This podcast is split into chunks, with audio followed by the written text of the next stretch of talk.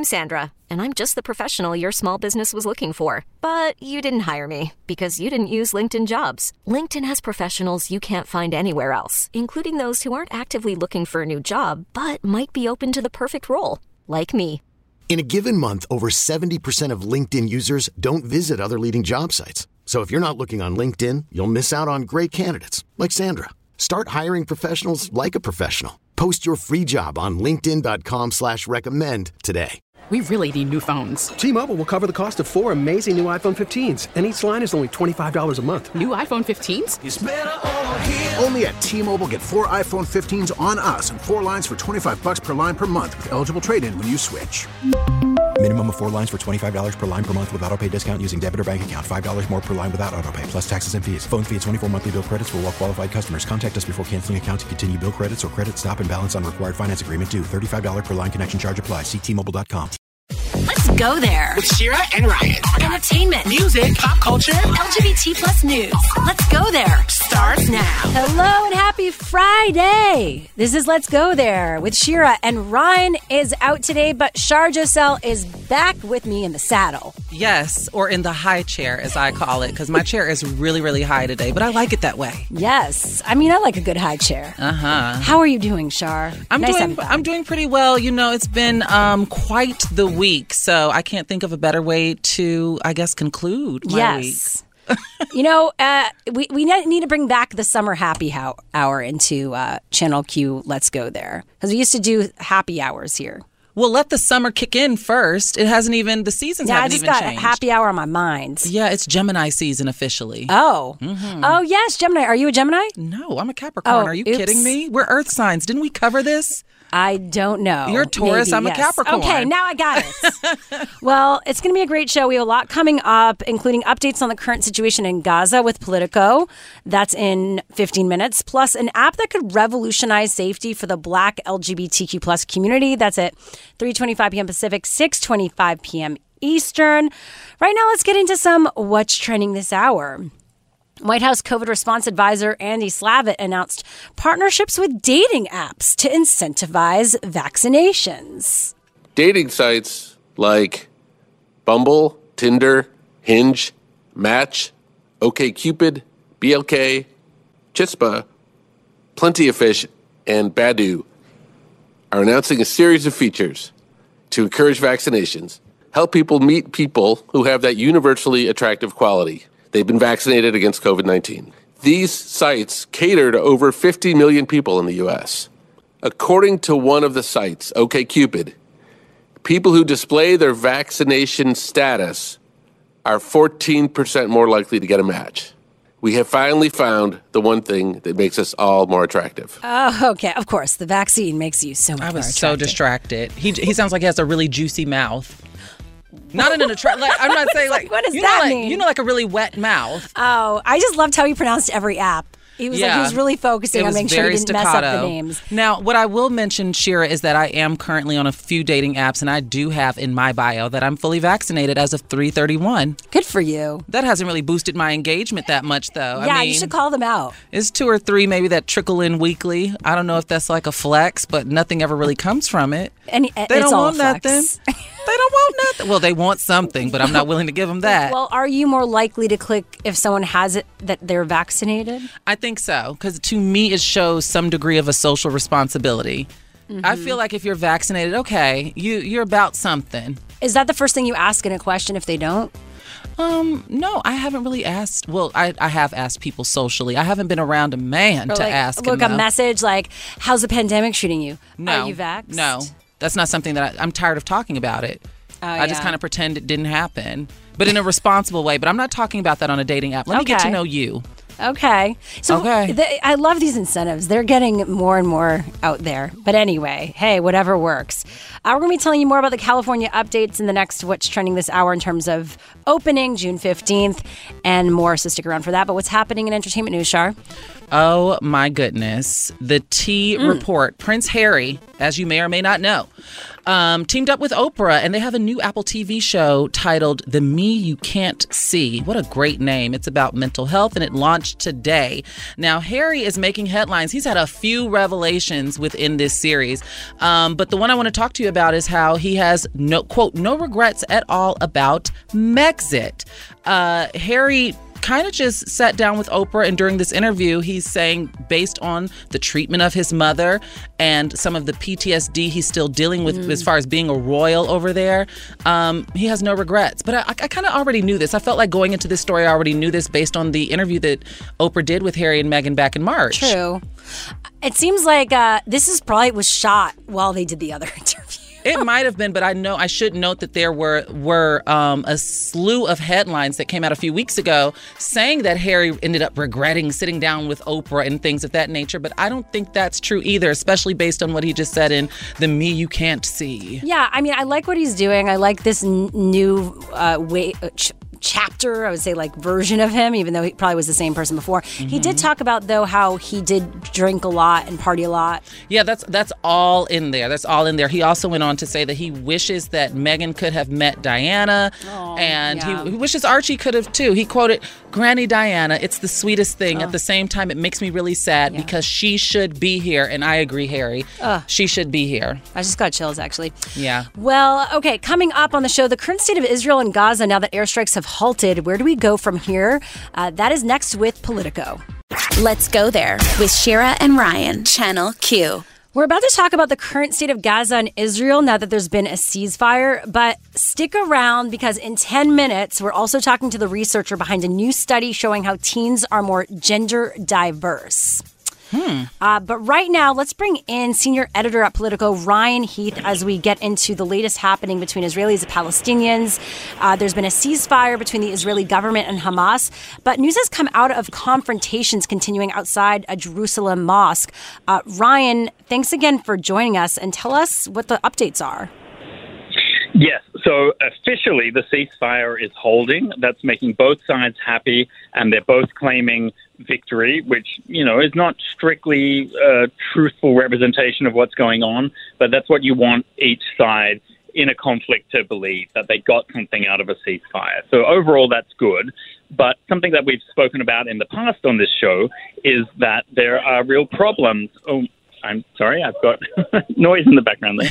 Um, there are real problems um, with this conflict because it spreads beyond the official parties firing rockets and bombs at each other.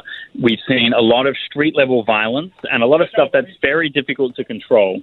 Um, sorry. Sorry, there's a lot of um, violence that is very difficult to control, and that is the reason why you're seeing some of these, like let's say, flare ups today, because the politicians aren't in full control of this situation. So I have to ask, and I don't even know if this is a fair question. How long do you see this ceasefire lasting for? Well, these ceasefires can last for years. That's what we've seen in the past with this conflict, is that it's not a situation where everyone falls back into the same pattern of violence days or weeks later. But this is a seven decade long conflict. Mm-hmm. So the fact that we have a ceasefire now doesn't mean we're not going to be back at the same position in a year or two years' time. I think the next big thing that is going to sort of be a flashpoint is the final court decision on whether to evict, evict Palestinian families from a neighborhood in East Jerusalem where they've lived in for decades in favor of having uh, Jewish settlers move into that neighborhood. And then you have the situation where Israel might be headed back to another election, their fifth election in the last couple of years, because there's no clear answer on who should govern Israel. Mm-hmm. And so if Benjamin Netanyahu is able to be reelected, he might use that mandate in ways that provoke some of the people in uh, Gaza or elsewhere, and we might get back to the same problems we've just been in. Mm. Yeah, it's like being on a hamster wheel. Keep going and going and going. What do Israelis and Palestinians now want? Because that also seems it seems clear, but also unclear in terms of how we're even going to get there right now. Well, I think the long term aim of most Palestinians is some kind of solution that involves a secure state where they have a real government with real elections and free movement in and out of their borders. that is probably a long way off because of Israel's security concerns and because of the fact that the control of Palestine is quite divided. Hamas, the militants, and what most people define as a terrorist group, are in control in Gaza. And then there are other groups who are in control in the West Bank and, and officially of the Palestinian Authority. Uh, and then there are big immediate needs. There is an absolutely huge COVID outbreak in Gaza right now, where one in every 20 people in Gaza is COVID positive at this mm. moment. That is a far higher number than the US ever had, a far higher rate than India has now. Uh, so you can only imagine how horrible that situation is for people who, uh, many of whom don't have sort of stable homes that they can be in and who lack access to the sort of vaccinations and other treatments that we take for granted in the US. So, with Palestinian leadership, as you mentioned, in Gaza and in other areas being uh, divided, is there any like one particular like figurehead in the way that Israel has, or no? It's just kind of like what does Pal- Palestinian leadership and authority look like? Uh, it's pretty dismal, to be honest, and this is one of the problems. It's one of the reasons why you can give up hope as a young Palestinian, or why people might turn to the terrorist end of the spectrum. So uh, Mahmoud Abbas is the leader of the Palestinian Authority, uh, but they haven't had elections now for 17 years, and that is not really the way you should be running what is, in theory, a democratic organization. So uh, there's a lot of excuses about why those elections don't happen, but I think it's really critical that uh, other democratic governments support Palestine to be able to hold those elections. Mm. And if there's pushback, we need to give our own pushback and say, okay, it's really time that these happen now. If you want the humanitarian assistance, which is obviously right and what people need to lead a dignified life, well, one of the conditions of that needs to be that you have a functional government that has functioning elections. All right. Well, thank you for those updates. Still so many questions. I could talk to you for hours, but Ryan Heath, senior editor at Politico, thanks again for being here. Thank you. Coming up, nearly one in 10 teens identify as gender diverse, according to a new study. What this means for the next generation, next. Let's go there with Shira and Ryan, Channel Q. Coming up on the show in 15 minutes, more on the latest drama happening between New York City Pride and the cops. Stick around for that. Uh, but first, let's get into this new study. The number of young people who are gender diverse, including transgender, non binary, gender queer, may be significantly higher than previously thought. Dr. Kacie Kidd joins us, who's a pediatrician and adolescent medicine fellow from UPMC Children's Hospital of Pittsburgh. Thanks for being here. Absolutely. Thanks for having me. So, tell us about this new study to come out of Pittsburgh. Sure. My team was really interested in seeing if we could ask a more inclusive question about gender identity for all of our high school students in Pittsburgh Public Schools. And so we asked what's called a two step gender identity question that asks about gender identity and also sex assigned at birth. And then we considered anyone who had any incongruence between those two things to potentially be someone who identified as gender diverse. And we found a much higher number than previous studies, which we thought was really interesting. Hmm. So with this term gender diverse, because it seems like mm-hmm. you know there's there's always new terms being birthed under the umbrella. You know, it's Absolutely. it's so common. So does gender diverse suggest that there's that gender? I know that there's popular comp, uh, talking points about how gender is can be fluid, but does this mm-hmm. suggest that? Well, th- does this reinforce that idea? That's what I should say. Gender diverse. Hmm. Certainly, we use it in our study, and our community uses it generally as a pretty inclusive term for anyone whose gender identity doesn't completely align with the sex they were assigned, right? And we know that young people, especially, you're exactly right, are constantly exploring and inventing language. And we wanted to make sure that we were asking questions that really kind of better reflected the language that young people were using and their lived experience. Prior studies had used very kind of rigid questions like Do you identify as transgender? Yes, no, not sure. And for the young people that we work with, they felt like that really that didn't reflect them, even though they did identify as gender diverse in some capacity. And so we think that the questions we asked likely uh, were more in line with how young people use language and felt about their identities. And we think that's why we had such a higher number, almost 10% of young people expressing those gender diverse identities. Yeah, that's so interesting. It was one in 10 students uh, identified as gender times the current national estimates. So, what can other studies or researchers take away from how you all did this so we have more accurate representation? It's a really good question, and we think it's super important, right? We need to understand the prevalence of gender diverse identities so we can make sure we have enough resources and supports. Because unfortunately, this population does face some health disparities, and it's not everyone who identifies as gender diverse, but many young people. And so I would encourage future studies to consider asking more inclusive questions and making sure that we're using language that is reflective of people's lived experience to better understand. So, did you discover anything um, as far as like racial or ethnic breakdowns within this study? So, we did, and that was something that we were also really interested in looking at. We have a pediatric gender center in Pittsburgh, and the majority of the young people who we see in our clinic identify as white on kind of self select surveys, and also more um, than you would expect identify as masculine. Mm. And in our study, we actually found very different breakdowns. We found that there were actually more young people of color who expressed a gender diverse identity, and also that there was a pretty even split between those who had feminine identities, masculine identities, and non binary identities.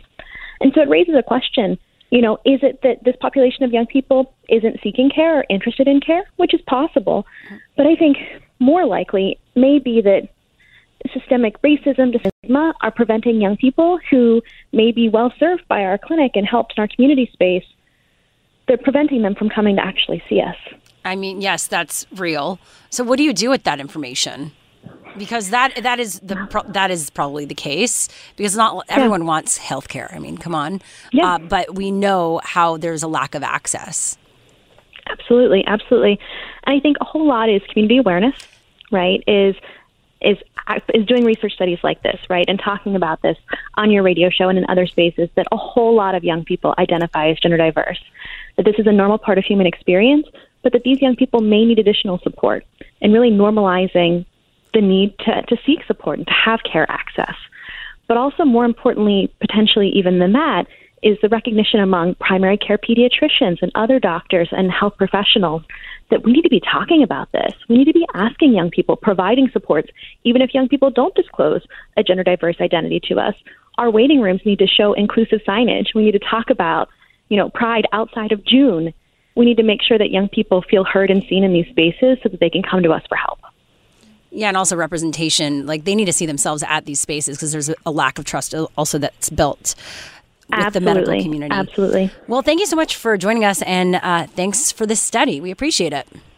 Absolutely. Thank you. Take care. You too. That was Dr. Kacie Kidd, who is an adolescent medicine fellow from UPMC Children's Hospital of Pittsburgh. Coming up on the show, the drama around the controversial New York City Pride cop ban that continues. The latest. I'm Sandra, and I'm just the professional your small business was looking for. But you didn't hire me because you didn't use LinkedIn jobs. LinkedIn has professionals you can't find anywhere else, including those who aren't actively looking for a new job but might be open to the perfect role, like me. In a given month, over 70% of LinkedIn users don't visit other leading job sites. So if you're not looking on LinkedIn, you'll miss out on great candidates like Sandra. Start hiring professionals like a professional. Post your free job on LinkedIn.com slash recommend today. T-Mobile has invested billions to light up America's largest 5G network from big cities to small towns, including right here in yours. And great coverage is just the beginning. Right now, families and small businesses can save up to 20% versus AT&T and Verizon when they switch. Visit your local T-Mobile store today.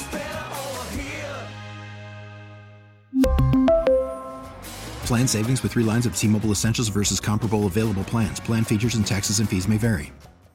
This episode is brought to you by Progressive Insurance. Whether you love true crime or comedy, celebrity interviews or news, you call the shots on what's in your podcast queue. And guess what? Now you can call them on your auto insurance too with the Name Your Price tool from Progressive. It works just the way it sounds. You tell Progressive how much you want to pay for car insurance, and they'll show you coverage options that fit your budget. Get your quote today at progressive.com to join the over 28 million drivers who trust Progressive. Progressive Casualty Insurance Company and Affiliates. Price and coverage match limited by state law. Updates next. Let's go there with Shira and Ryan, Channel Q. New York City Pride has been in the headlines. We're going to tell you why and some of the latest updates. So, Here's what's happening. Heritage of Pride, the group that organizes New York City's Pride festivities, announced last week that they had banned uniformed police officers from marching in the parade. And that ended up creating a lot of controversy. Uh, that was actually led by the Gay Officers Action League, who said that this wasn't fair. They didn't cl- include them in this decision. So then there was a vote yesterday to reverse the decision and allow LGBTQ officers to march armed and in uniform. And then last night they reversed it again. So now I guess they're figuring out a way that they can march without the uniforms and also without deadly weapons, which I was surprised that even we're going to let them have their weapons if they weren't going to be working, right? Even though you're kind of, as if you're a cop, I guess you're You- always you're working. always- yeah. exactly. uh, so. Shar, do you think they should have even announced this in the first place? Do you feel comfortable being at a pride without cops or that security?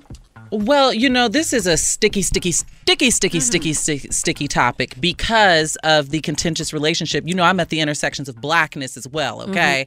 So uh, the ways that uh, sometimes the police are positioned in certain instances don't necessarily always fare in my favor. However, what I will say is personally, I am not a fan of large crowds, whether it be pride or a concert. It does not make me feel safe. I'm a news girl, I'm a journalist. You know, you come across all these different headlines and stories, so it varies. However, um, it is a safety concern to a, to an extent because now public what about extremist groups what about people who are anti-lgbt who might go to pride now and for the sole purpose of causing trouble Knowing there's So, no knowing that- security right there. They're like a block away or so. Yeah. But they're not going to be right there. yeah. so it it's a it's it's something that's really really nuanced Would, do you feel safe attending a pride I, I no we talked about this with Ryan last week when this got announced, and I remember after the Pulse nightclub shootings, and then there was Pride. We had an event Mhm. right after, and that was scary. Well, Like, they they apprehended someone. Yeah, who there was a bomb way. threat, right? Yeah, and he had guns in his trunk. right here in coming LA from Pride. Santa Monica. Yeah. So with that said, you're like, okay, in that that mode, yeah, you want security there, Mhm. uh, and you want hopefully leading up to it, police to be doing their job investigating anything sketchy.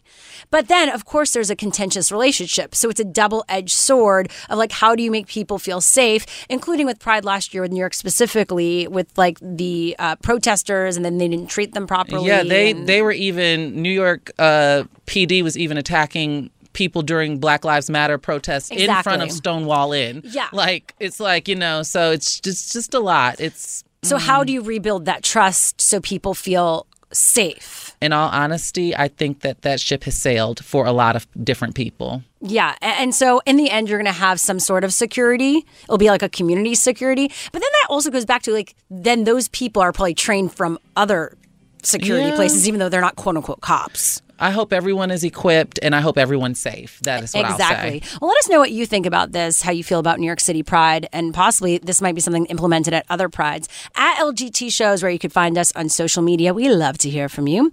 Uh, but coming up, Indiana's take on Pride flags that is getting a lot of people angry. More details next on What's Trending This Hour.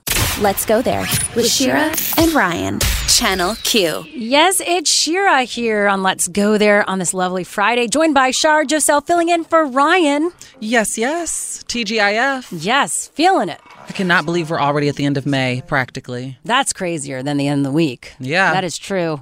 Before we know it, it's going to be Halloween and then Christmas. Please, please, please, please, please, let me breathe. Shira, let me breathe. so I will. Let's move on to what's coming up on the show. We've we got a lot of stuff for you. An app that could revolutionize public safety for Black LGBTQ plus folks. That's in uh, 15 minutes. Plus, a lesbian student who was refused her graduation.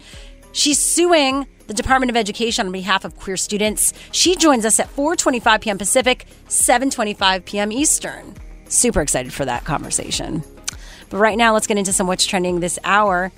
California has had an update on reopening. They shared specifics today on the June 15th reopening, saying capacity limitations are no longer going to be part of it, no physical distancing. They will follow also the CDC guidance on masking. For large events, though, as Governor Gavin Newsom said last week, there will be vaccine verification or negative test verification. Because But- we know how noble and honest that is. yes, but no vaccine passports. Yeah, I mean, I don't even know where that came from. However, you know, just to talk, to speak to that point, you do Mhm. have to have certain vaccines to travel internationally. So I don't know why Yeah. everybody was freaking out about the idea of a COVID one. Like, you got to get shots before you go to certain countries. This isn't revolutionary. No, it's not all. anything new. And, and if anything, it's not the U.S. It's other countries. Get mad at them if you really are. But it's done for a reason, by the way. Yeah, since you're so mad. Yeah. But speaking to this, I'm a little bit nervous. I'm one of those people who has been really like, oh, I can't wait to get back to real life. And then this just seems so abrupt. It seems uh, capitalistic. I know that we got to get our economy back together, but it's something about the no physical distancing that's icky to me. Like, give Yeah, me like, a, give me I- some personal space Uh-huh. here. I want that whether we're in COVID or not. Exactly. Me too. I agree. me too. Now, uh, Transportation Secretary Pete Buttigieg reversed a Trump administration policy this week, allowing for more federal dollars spent on public works projects to go to minority and disadvantaged workers.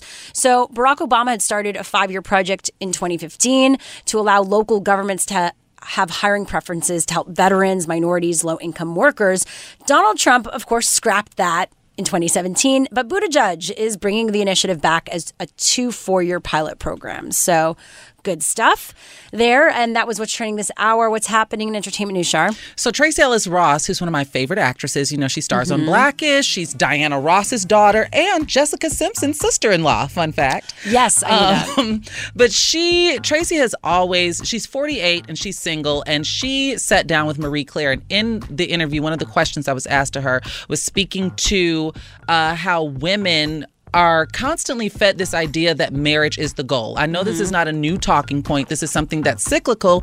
But if you really, really zoom out and look at a lot of the headlines as it pertains to uh, women celebrities, it's all like, how did Ciara get Russell? Uh, J Lo and A Rod. It's wrapped in the validation of particularly relationships with men. That's Yeah. what I'll say because you don't really see much about Ellen and Portia.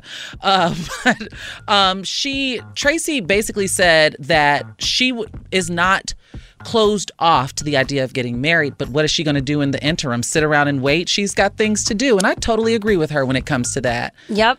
She's Yeah. a powerful woman. She's a beautiful woman. And you still you, you got to live life. You have to live life. And if you center relationships, romantic relationships around your life, that's a boring existence if you ask me. Well, yeah, she's killing it, and it's really about focusing on you when you're in any times of uh, you know that break between relationships. It's not about necessarily just finding the next person to cover it, the, No. you know, Yeah, the yeah. gap. It's about working on yourself in that gap. And marriage isn't the goal for everyone. Exactly, and that's the reality also, Yeah. and that's okay. Yeah, there's a lot that come with marriage. You know, that's a legally binding contract. Of course. we we we mask it in love, we shroud it in love, but that's that's some legalese. And I appreciate her for talking about that because I think it's important for women to see that that's possible and it's okay to normalize it. Yes, absolutely. Well, thank you, Shar, for that, for that inspiration. But coming up, the app that is designating safe spaces for the Black LGBTQ plus community. More on that next. Let's go there with Shira and Ryan, Channel Q. Now, coming up in 10 minutes, we're always making you smarter here on Let's Go There. We're going to be talking about how to use statistics to prepare for the next pandemic. Are you good at math, Shar? Oh no, no, no, Me no, no! neither. I was definitely a history and Oh. language arts English girl. Love it. That's why I'm a journalist now. Of course. well, my boyfriend actually had made spreadsheets of the numbers so he could see if the you know COVID was increasing in his area, and he would send it to Oh. all his friends. So he's really into this. But we're gonna get into yeah how your relationship with stats can help you prepare for the next pandemic. Mm-hmm. But right now, let's talk about this thing called the Lavender Book. It just got released. It's a new crowdsourced directory that is aimed to alleviate anxieties about returning to normal life by creating uh, or designating actually safe spaces for Black LGBTQ plus folks. Mhm. Um, so this is actually really interesting. We should note we should note that the Lavender Book's name is based off it's a play off of the Green Book, Mhm. which was a, a guide of sorts for black people especially during um, the Jim Crow era to safely navigate below the Mason-Dixon line, Oh, to know what hotels to st- spend the night at, to know what gas stations were safe to go to. So it's a play on words with that, kind of like an ode. Yes. Uh, so this was created by the National Black Justice Coalition and Out in Tech. This is obviously needed. It's like a Yelp for Yeah. the Black LGBTQ plus community, including as the world is opening up. How do you find safe spaces? And that's the big question. And a lot of people think that something like this obviously is needed. And it will really come down to how they're curating it and how do they ensure that this is actually a safe space. Like Right. they have, you have to build that trust. Right. And I wonder, you know, this is tech. This is uh, a dating app. I know that some things will probably slip through the cracks. But as someone who is on dating apps, as I've shared on this show, it can be a minefield out there. You know, there are people, and I have friends who are, of course, gay, and they tell me what goes on on a lot of like the jacks and the Grindrs as far as like the pervasive racism or the fetishism sometimes that takes place. So it'll be interesting to see what the clientele, so to speak, or the members or users of this app, what they'll encounter, what they'll experience, and if it'll be something that's really, really progressive and safe. Well, the, the hope is, and the assumption is, it's by the people for the people in a Yeah. way, right? So, David Johns the executive director of the National Black Justice Coalition, who is behind this. He told them um, that it was built for the black, queer, black, trans, black, gender, non binary communities with a mission to spread the word about spaces where people can be themselves. Um, that's according to the website, but similar to the community driven Yelp, as I mentioned, it allows you to um, search for the specific name of an establishment, specify their location, search by categories ranging from airsoft to zoos, and apply filters like black owned, sober friendly, wheelchair ramp on site. So this is actually really um, interesting, and they said a lot of times making phone calls and even like reaching out to your own networks to identify places where the likelihood of, of the, us being victims of verbal harassment, bias, discrimination, or violence. It's a, this is a lot of work, and it's labor intensive, and it's it shouldn't be on people to have to do that. But it is. It's But an it is. unfortunate reality. What I do like about this, though, is dating is only one aspect. This, the Lavender Book, also focuses on businesses, and in the future, it, according to this article, it may ex- extend to services like hospitals, clinics, healthcare centers, which I think would be really, really helpful, given the the demographic. You know, everybody needs access, and the best way to get access is creating safe spaces and raising awareness. What's interesting is Yelp actually said that they were going to do more of this.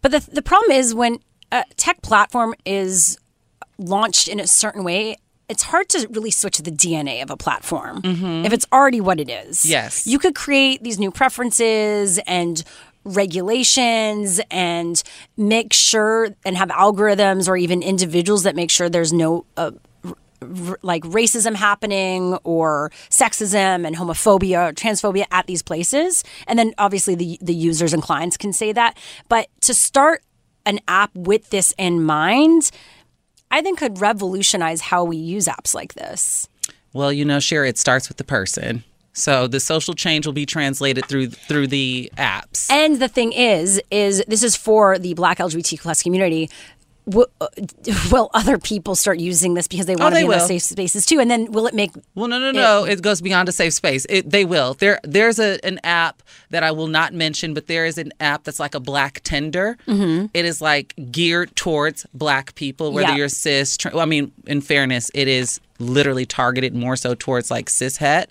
But everybody, a little bit of everybody's on there, and you can modify your settings. However, there are others on there, and this is an app that's clearly designated for black people. And I mean, Mhm. come one, come all. You can't be discriminatory, but it's like, what are you here for?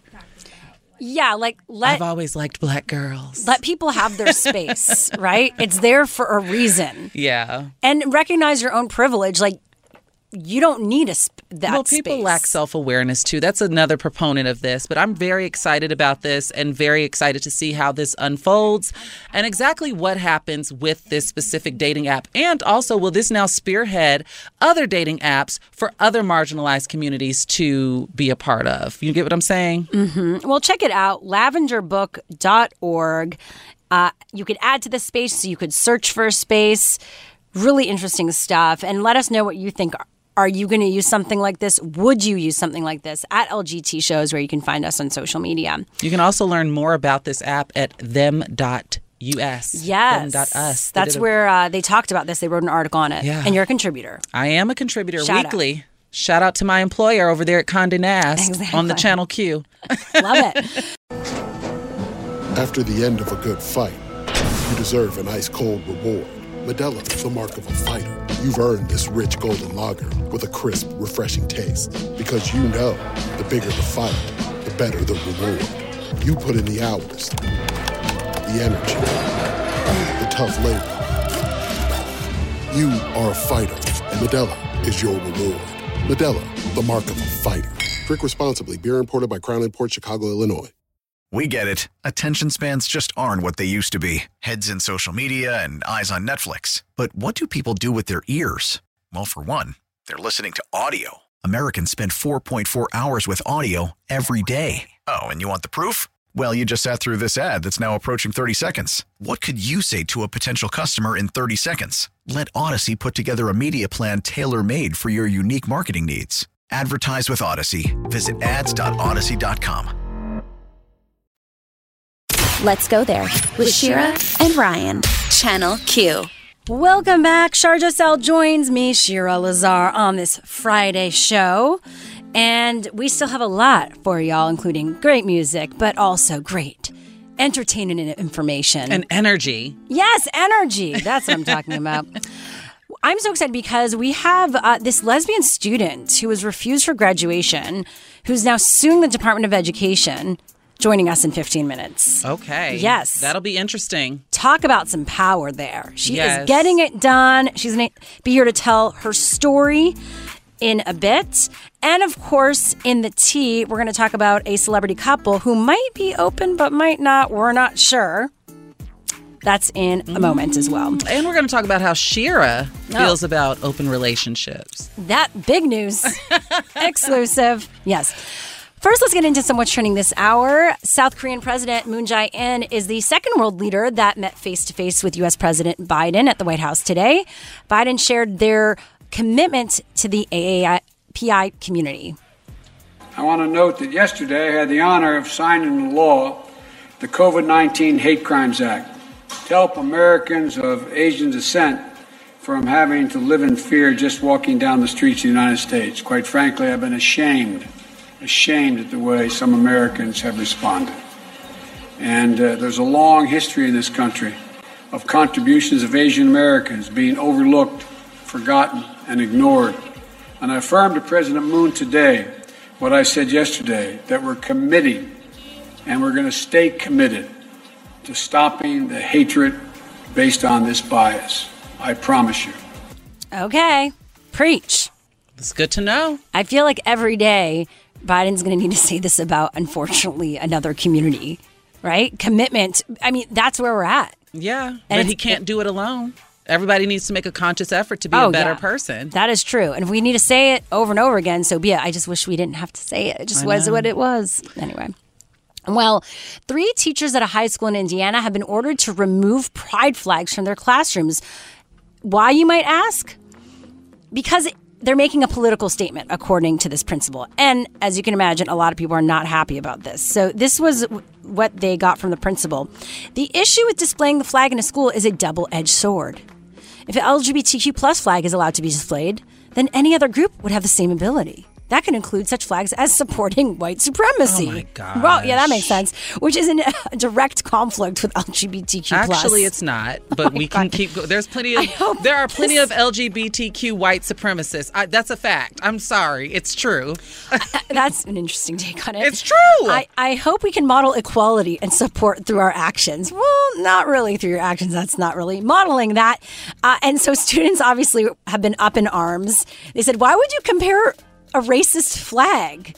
Those two have nothing to do with each other. One is about inclusiveness and the other is about hate and exclusion. And I don't think that's the same thing at all. Yeah, but he's going to pull all the all the tricks out of his hat to to make sure that this flag comes down. And I would argue that being LGBTQ is inherently political. However, there's nothing there's nothing wrong with hanging an LGBT flag or the rainbow flag because you know the trans flag has different colors. It's blue and pink and white. But there's no, there I I agree with what the students say. Well, It's about inclusion This and letting you know that, that that classroom or that teacher might be a safe space for you to come and talk to and things like that. So there is an online petition. Uh, if you want to sign it, it has more than uh, I guess 3,300 signatures. Anyway, so go check it out. It's uh, the SMCSC School Board, or just search Indiana High School Pride Flag. Okay, that was what's trending this hour. What's happening in entertainment news? All right. Well, Kylie Jenner and Travis uh, Parter, uh, Travis Scott, excuse me, are reportedly giving love another shot. Too many Travises involved in this family. No, there's a lot of different Travises, but uh, reportedly giving love another shot. Now, it was initially reported that the two were together. This is what a source is saying that the two had gotten back together and rekindled their relationship and were in an open relationship. However, Kylie Jenner tweeted earlier today, quote, you guys are really just making anything up. I'm not discrediting anyone who's in an open relationship, but it's just careless and disrespectful mm. to throw this narrative out there without knowing what's true. Now, there's been a counter source, I should say, who says that these two are not together. You know, they just share a little baby Stormy. However, Shira, what's mm. your take on open relationships? This is a hot button issue, I feel like. Um, and it, it always surfaces. Yeah. Hey, listen, if you could do it, bless you. Yeah. Because I mean, I'm sure it's it's fun to do whatever you want in a relationship in that way. I think there's a beautiful thing about a commitment and if you're down for that, but once again, whatever floats your boat. I've just never seen it personally it but once again work because I feel like someone gets involved. You got to have a very particular personality. Boundaries type. also. You got to have boundaries. There's got to be rules, and life is complicated enough. I can barely deal with one person, one relationship, let alone more. But anyway, that that's my take on it. But if you're at their level and you're not together a lot, yeah, and you're away a lot, it could just mean like um, he might have a different girl in every city. Exactly, like don't ask, don't tell. Yeah, uh, yeah, that's that is it, a thing. Oh yes, I I have friends who date athletes, and that's basically you know what you sign up for. You know, hate to say it, exactly. So maybe them. that's it. That's their rule. Maybe so. Well, coming up on the show, we are so happy to have an early Yaz Queen, this lesbian student who is now suing the Department of Education. We'll tell you why next.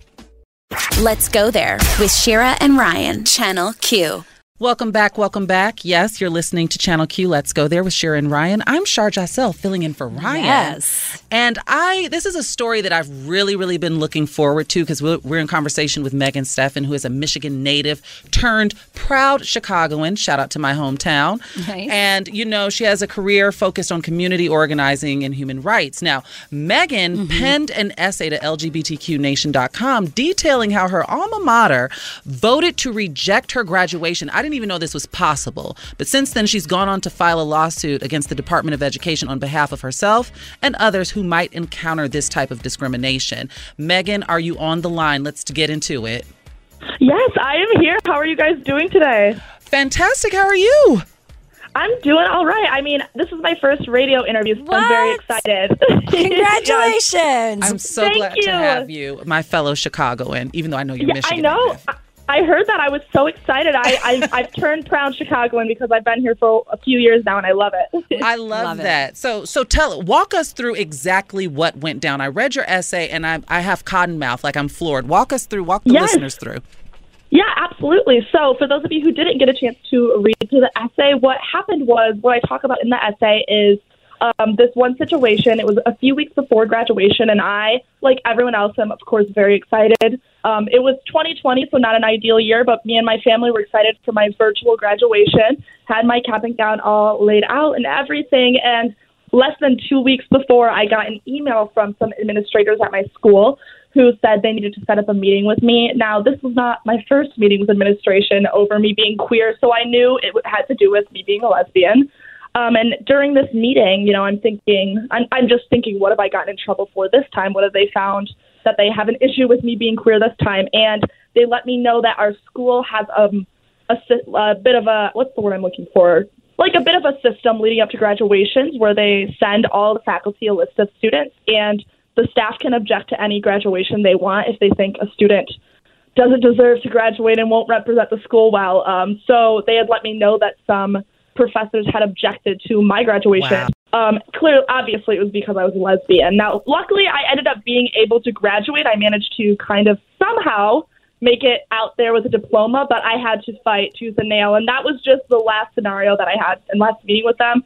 In between, like before that meeting, I had had had, had up to 10 meetings with administration just because of the issue they had with me being a lesbian and being out. Yeah, and this is unfortunately not the first time we've heard about this. We've heard about No, other colleges no. doing the same type of thing to uh, LGBTQ plus students. You went to Moody Bible Institute. Had they done this before?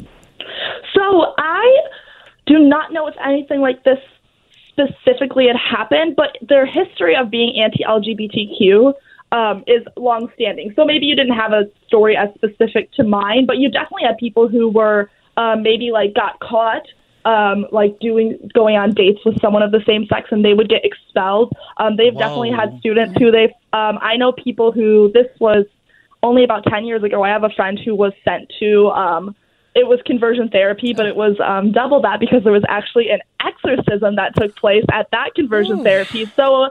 And this is just these are just stories from Moody Bible Institute. So it is Do you Know, it has been anti LGBTQ, yeah. Megan, do you know that if they keep this same energy with other things that they deem quote unquote sinful?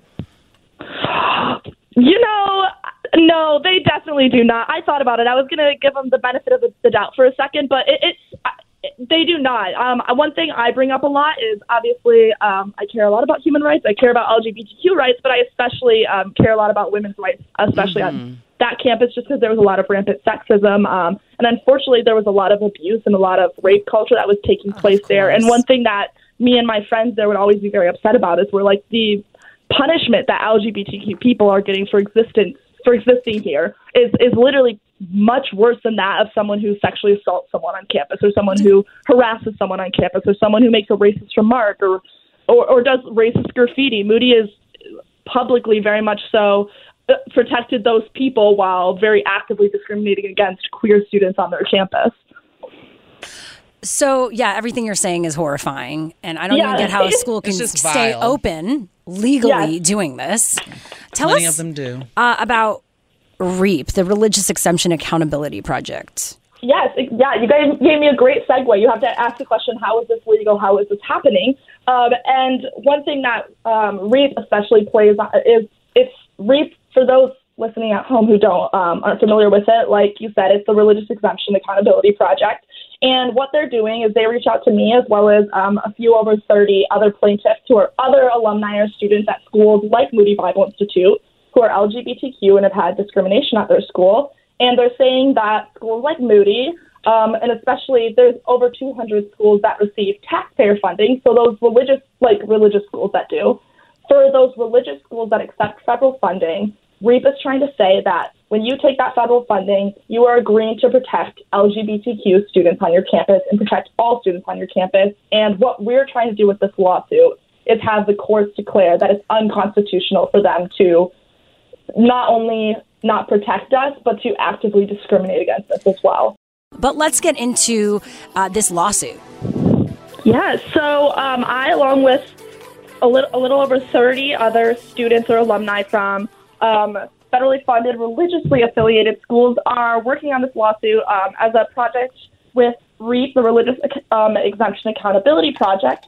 And what we're trying to do is we're suing the U.S. Department of Education specifically to say if you're going to be able, if you're going to be providing federally funded money to these colleges on, on our money, on the taxpayer dime, then you need to make sure that every single person is being respected and protected on your campus, including LGBTQ plus students. Yeah, I think what in, I think what uh, intrigues me the most about this, or one of the most interesting aspects I find, and offensive, is that you completed all of the necessary requirements for graduation, and this board, I guess, came together to reject your commencement based on your sexuality. Like like that, that just sounds so so far left field to me that it, it does not make any sense if you completed all of your coursework and had all of the credits and were fully geared up to graduate Yeah, exactly, and that's how it felt. It, it, especially um, uh, some of the people that objected, they didn't know me. So, so it's hard, you know. You anybody who's been in college or has even been in high school, you know, you work years and you do all these projects. You work really hard to get to the point of graduating, and for someone to say, "Yes, you did all of that. Yes, you've accomplished it all," but because of who you are, because of the person you are, you do not deserve to graduate. It's it's incredibly hurtful, and, and they're getting away with it at many of these colleges. So, how historic is this class action lawsuit, and what's happening now? Yeah, so right now what's happening, um, it, it's incredibly historic. There's never been um, a lawsuit like this before. There's never been a case like this before, especially on such a wide scale. We have schools from every part of the country, uh, or students representing schools from every part of the country on this. And right now, where it stands is it's been filed with the with the courts. So we're in the process of that. I'm not going to pretend to know all the legal jargon, much to my Mm-hmm. lawyer's dismay, who has to repeat the words every time. But I know that the case has been filed, and I know that it's under review by the U.S. Department of Education. Uh, besides that, then it's not too much that I think I can say, but I know that the U.S. Department of Education has reviewed it, and hopefully um, we'll actually be having some hearings soon that I'll get to take a part of and share my story and just share why it's so important that these schools are held accountable. Yeah, so what happens? You have 30 seconds left, but yeah, uh, quickly. you know, if this goes through, or I guess if if they say, okay, that this has been wrong, what happens now? If they say that it's been wrong, it says that all of these schools that are taking federally funding money, they need to protect and respect all their students, including LGBTQ ones. So it'll be thousands. It'll be protection for thousands of students on these campus. Wow. Well, thank you for speaking out and everything you're doing. We hope to have you back. Yes, yeah, you're a great I would love talker. to anytime. Thank you so much. I love to talk, so I'm always Oh, here. so sweet. That was uh, Megan Steffen, who's uh, a community organizer, human rights activist, doing great things. Check out her essay in LGBTQNation.com. Let's go there with Shira and Ryan, Channel Q. This um, clip stood out because he had to address the controversy surrounding his brother, New York Governor Andrew Cuomo, and the recent news that actually he joined a series of conference calls that included the Democratic governor's top aide, his communications teams, lawyers, a number of outside advisors. And now he's being called out for that, saying um, it's unethical. He's a journalist, he's a reporter, he's a. a primetime anchor on CNN, so he had to address this and apologize to everyone. So here that is. Would allow me a moment. If you'll remember, I told you back in the beginning of March, I can't cover my brother's troubles. It wouldn't be fair. And you got it then, and I appreciate you understanding. Now, today, there are stories out there about me offering my brother advice. Of course, I do. This is no revelation. I have said it publicly, and I certainly have never hidden it. I can be objective about just about any topic, but not about my family. Those of you who watch this show get it. Like you, I bet, my family means everything to me, and I am fiercely loyal to them. Okay, so again, that was CNN anchor Chris Cuomo. So, uh, this is the question, and I would love to hear from you, Shar, because you obviously are a journalist. Was it unethical how he's treated this entire thing, from having his brother on at the beginning of the pandemic uh, to now behind the scenes helping his brother out? So here's the thing. I think that the there there's no harm, no foul with having his brother on because his brother is a political uh, figure. He's running New York, and we were in a deadly pandemic. So there's nothing wrong with that. However, it did get a little kitschy coo, like some of their segments. You know, they were doing skits and. And in all honesty, people can say what they want to today about it, but when it was happening in real time, there were tons of people enjoying watching these brothers go at it and kind of do quips live on air. Hey, I was one of those people. Yeah. I I got into the Cuomo brothers. I'll admit Yeah. it, and I kind of feel bad about it, embarrassed because of then everything that went down after the fact. He is in a very unique position right now. And- Absolutely. And he says it in that video because that video continues and actually it was so um interesting to watch. I could have played the whole thing that was almost three minutes long, but we didn't, obviously. But, uh, you know, it's interesting. Family comes first, then your job. But he said, what are the chances you would have a m- main CNN anchor, right? Uh, who has a brother who's a politician, a governor who the spotlight is on, including during the pandemic, right? And then has all these scandals come up. And then you have to deal with this. Like, that is Yeah, a I- rare occasion. I think I think where they messed up at like I love that he's not covering this. Like he has never tried to police anyone's covering of this Yeah. case in from you know to my knowledge he has never tried to like police or criticize or whatever but he just said that he didn't want to do it and that's something that i can understand to a degree the accusations against andrew are vile and disgusting Oh, they're bad. they're really really bad but being in that place i like thinking like if i was on air on a primetime show with garnering millions of viewers i don't know if i'd have the emotional fortitude to report against a family member much less a sibling uh, despite what they might have done. I might like you let your colleagues in, at the hour before you or the hour after you kind of have that that story but it's like where do you draw the line? And where cnn kind of dropped the ball was kind of letting these brothers kind of like be on air doing slapstick comedy. Well, that was because they didn't know about this going down, but maybe why wait for But something bad to happen? That's the risk that they ran. Yeah, why wait for something bad to happen in general, even if it's fun and the person is a star? Because he, he was being looked at as, oh, he's going to be running for president. I don't know about right now after all this stuff going down. So, yes, they set it up so that if anything bad happened, they would It be. fell on their lap. Yeah, effed. They And knew the yes. CNN knew the risk that, that, So, they were running. I think everyone is responsible here. I think personally, and you can, you know, call Chris out, and, and many have, and many journalists have. I think he handled it as well as he could have handled it. I do think that apology was a good apology. Uh, I think that also if he's going to counsel his brother, that it shouldn't have had an audience. They could have had a brother to brother conversation. Yes. Having the audience is how you got the that- leak. ex- So that's the thing. So. Uh, One, if you're on these conversations with multiple people, you know someone's going to say something. Of course. Right? So either tell CNN, hey, is it okay that I do this? And tell your brother, I can't be on these calls. I'll talk, yeah, talk to you one on one. I can't be with I'll talk to you one on one around the kitchen table when mom is making her lasagna, and maybe we can have a, a conversation about it. But to counsel with eight other people on a conference call, that was irresponsible. And I, to me, you have to expect these things to leak.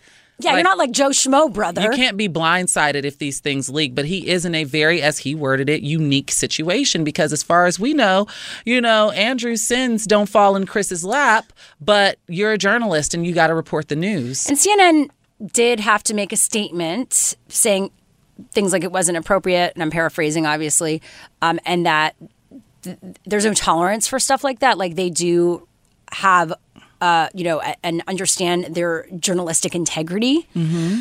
Uh, but well, the, the other the other side of this, Yeah. because they talked about this briefly on the View this morning, and they referenced how Sean Hannity was practically a pres a White House advisor while while you know Trump was in office on Fox News. So it's like, yeah, where do you different. draw the line? But that Fox News is Fox News. I think CNN is trying to maintain a certain amount of Still have journalistic integrity. standards.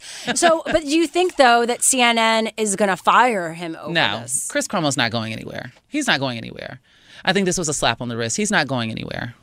They're not going to get rid of him. Okay. Well, let us know. Do what- you? Let what? me ask you this before we go out. Yeah. Do you look at this as a fireable offense?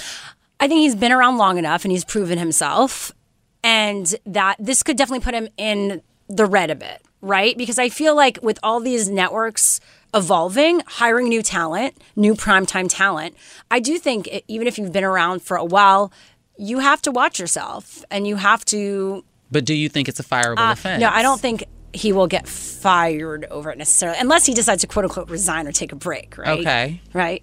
Anyway. I don't see CNN pulling the plug on Cuomo personally. Yep. Well, let us know what you think at LGT shows where you can find us on social media. It might get more awkward if he his brother ends up being guilty.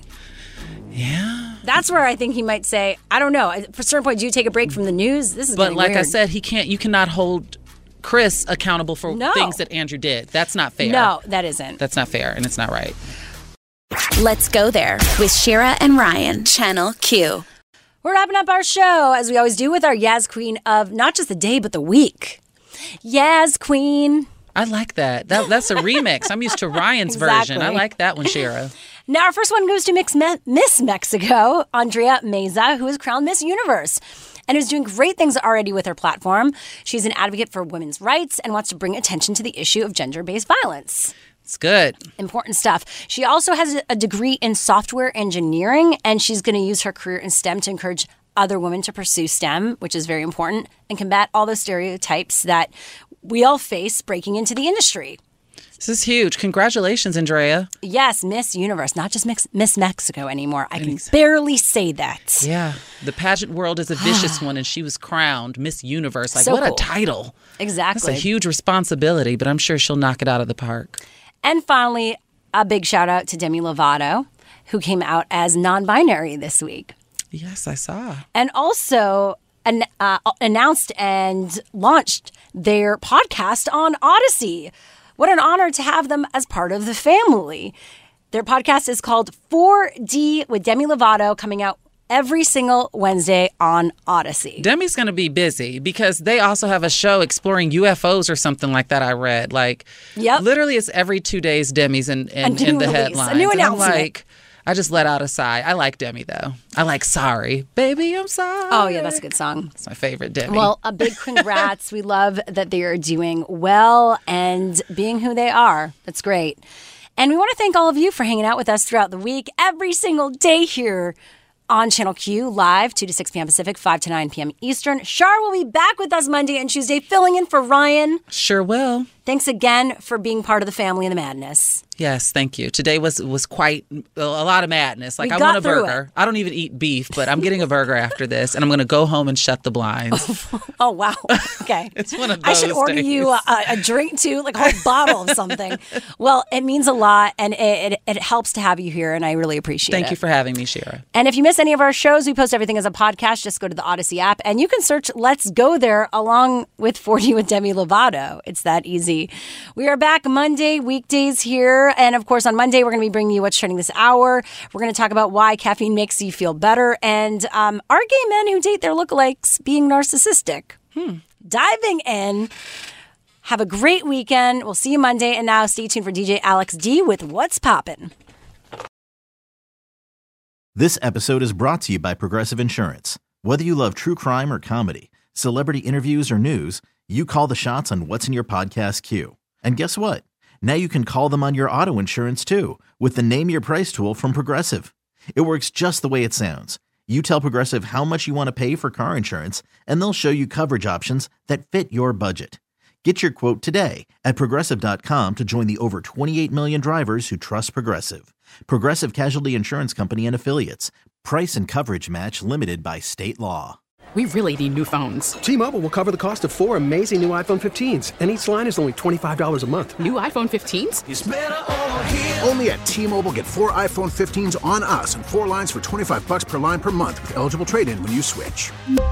Minimum of four lines for $25 per line per month with auto pay discount using debit or bank account. $5 more per line without auto pay, plus taxes and fees. Phone fee at 24 monthly bill credits for all well qualified customers. Contact us before canceling account to continue bill credits or credit stop and balance on required finance agreement due. $35 per line connection charge apply. Ctmobile.com.